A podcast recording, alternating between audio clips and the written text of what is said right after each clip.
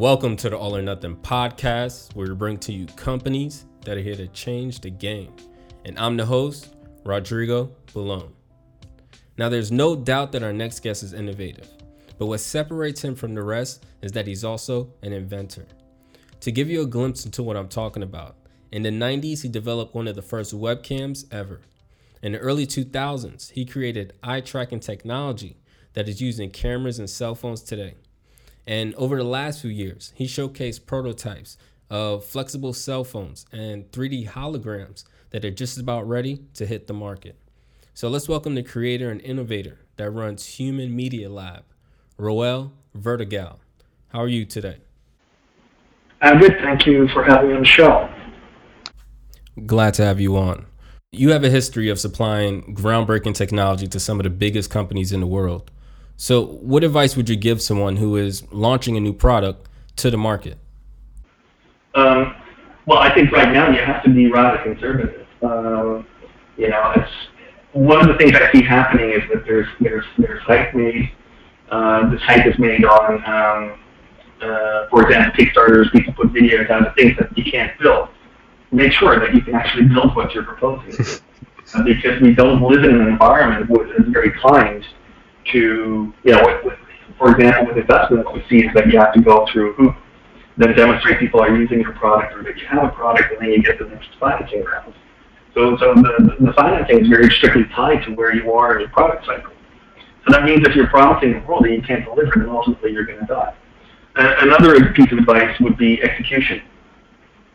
Um, you know, it's, it's always important to have patents, but really the companies that survive are the ones that execute well. And that means you have to have a great team.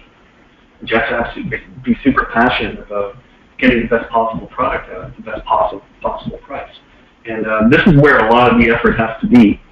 Um, you know, very often you see when, when people start up a company, they, they kind of get um, overly uh, enthusiastic, and they they want to pretend that they're a big company, or they want to uh, focus a lot on marketing, and they forget to actually develop their product. That's a huge mistake. It should be product first, product first. And when we're talking product first, it should be user experience first. Because you know, from from the moment you open up the box to the moment you start using the product, and then throughout the life cycle of the product, it's very important you got your user experience right. Over the last several years, you and your team have showcased a few different types of technology that could really change the game. For example, your team have presented smartphones and tablets that are flexible and able to bend. What type of new features will this technology bring that make it a must-have device?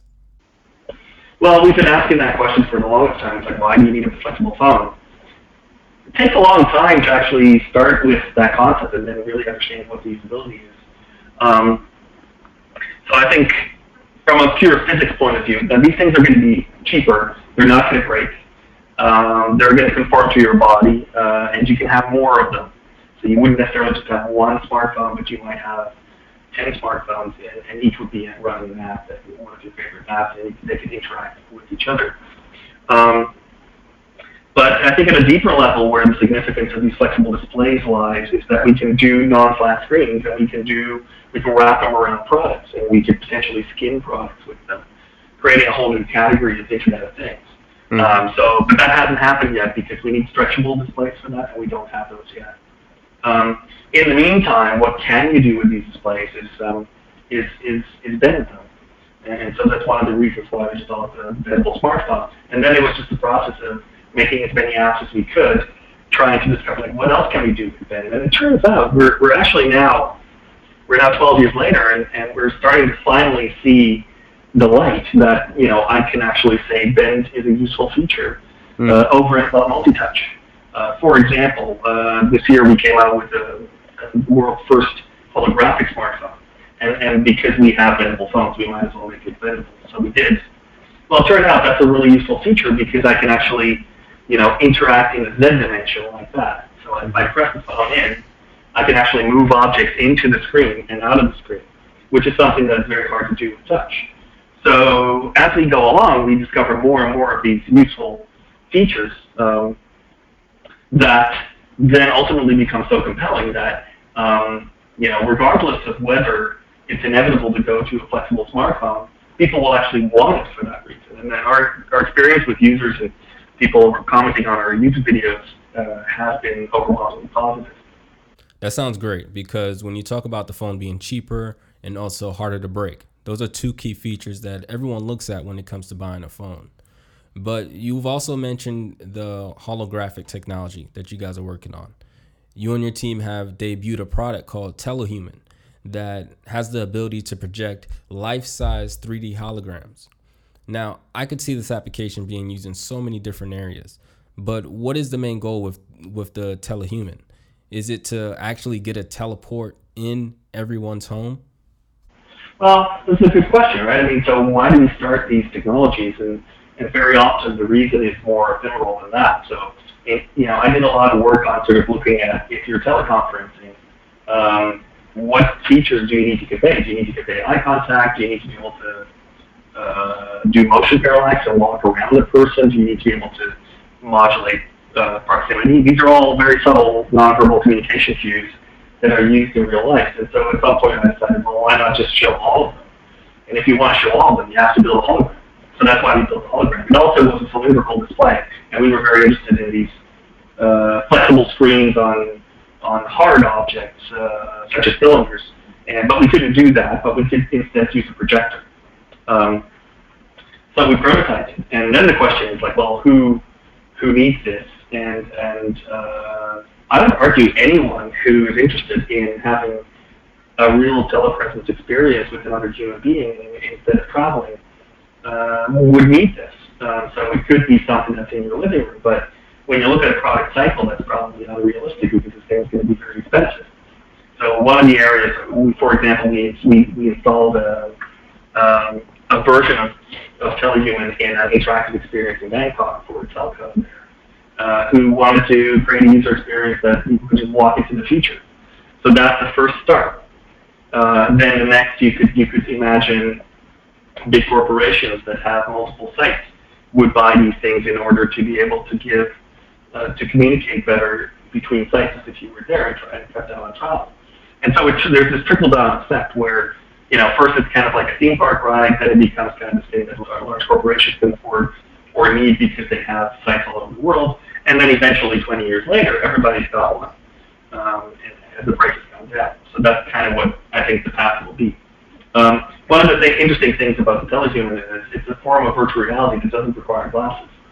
Um, and um, that will be a thing at some point where, you know, these headsets will be will start disappearing again, and we will start using holograms just that are just projected in a room or projected on an object. And when you start getting that, then you can think of uh, these kinds of television screens that would basically be integrated into your home and may have different form factors, um, but they would give you the experience of, of, of being there. Um, so imagine you would have a couple of these telehuman cylinders and you're watching a sportscast or something like that. One telehuman might show you know, one reporter, another might show um, the uh, the interviewee, uh, sport sports person, and then you're standing there, kind of like you know, looking at both of them as if you're part of that experience.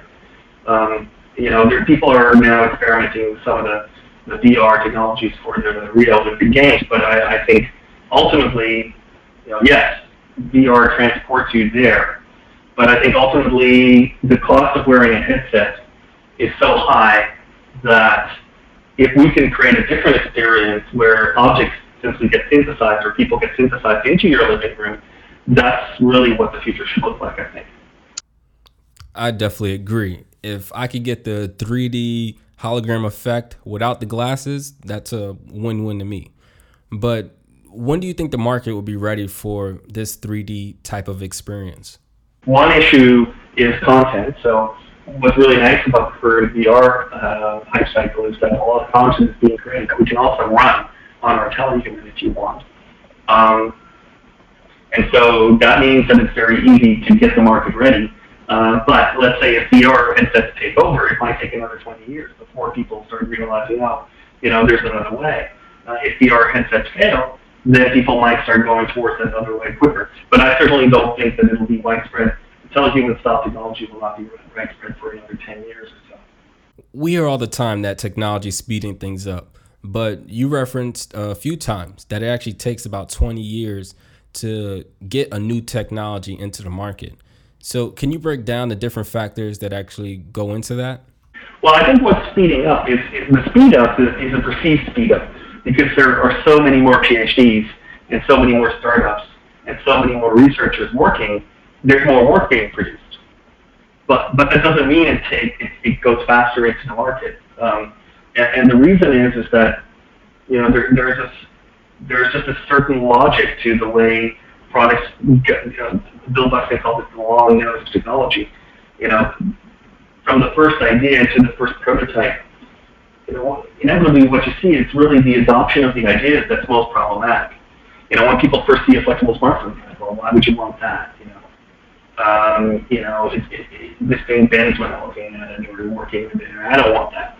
And then it takes a long time. And first, also, you have to realize that the flexible smartphones were already, mm-hmm. or well, flexible displays and, and, and interaction techniques were already being designed by us in 2004, which is that's three years before the introduction of the iPhone.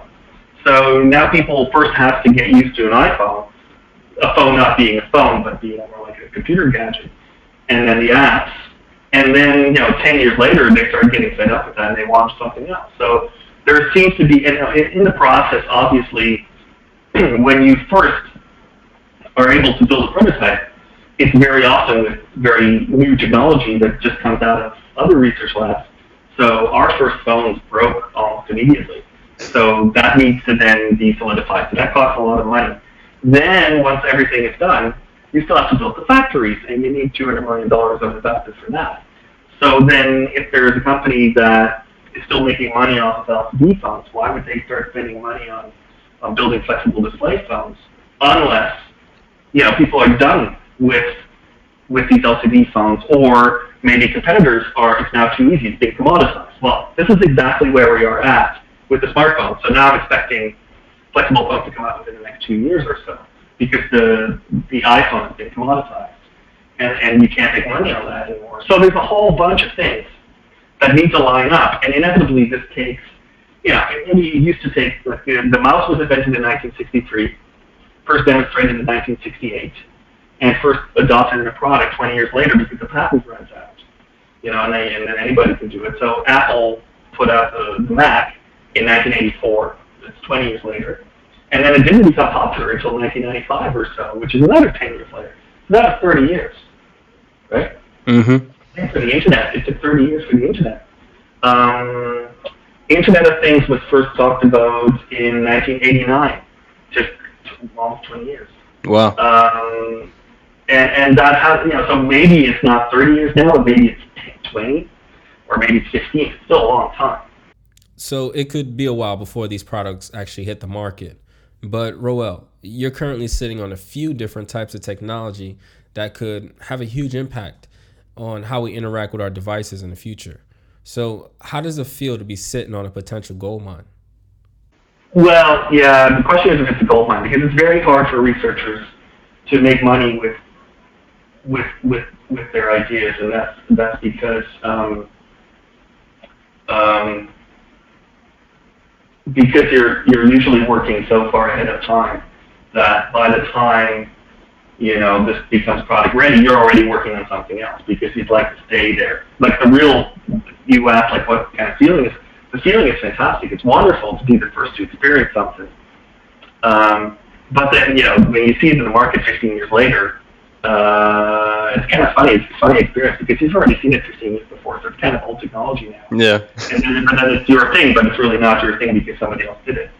Um, you know, I, uh, I had that experience when uh, when Samsung put out uh, one of my inventions, um, the SmartPause feature on the Galaxy 4.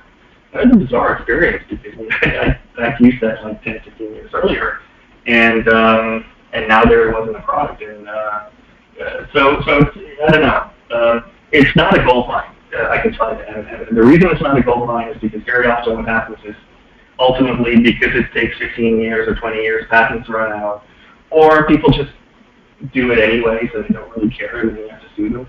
Um, or you have to do your own startup, but then you have to time it correctly, and you have to give up the day job. So very often we see that, you know, the people that invent the technologies don't really aren't the ones making the money.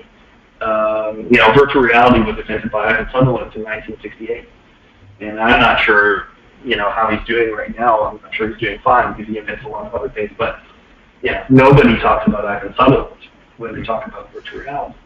Uh, so, you know, it's kind of funny people just forget. That's whatever. It's Oculus Rift that invented virtual, virtual reality. Yeah. uh, you know, I'm Mark Bolas' lab in, in, in California, so a lot of for virtual reality. There's tons and tons of other researchers that have been working on this for many, many decades. And then all of a sudden it becomes a thing, and then everybody forgets about the rest. I think you explained it well by saying the joy of inventing, because I would think that most people would see the disconnect between the actual inventor and the people making money because it takes so long for that invention to actually become a realization in the market.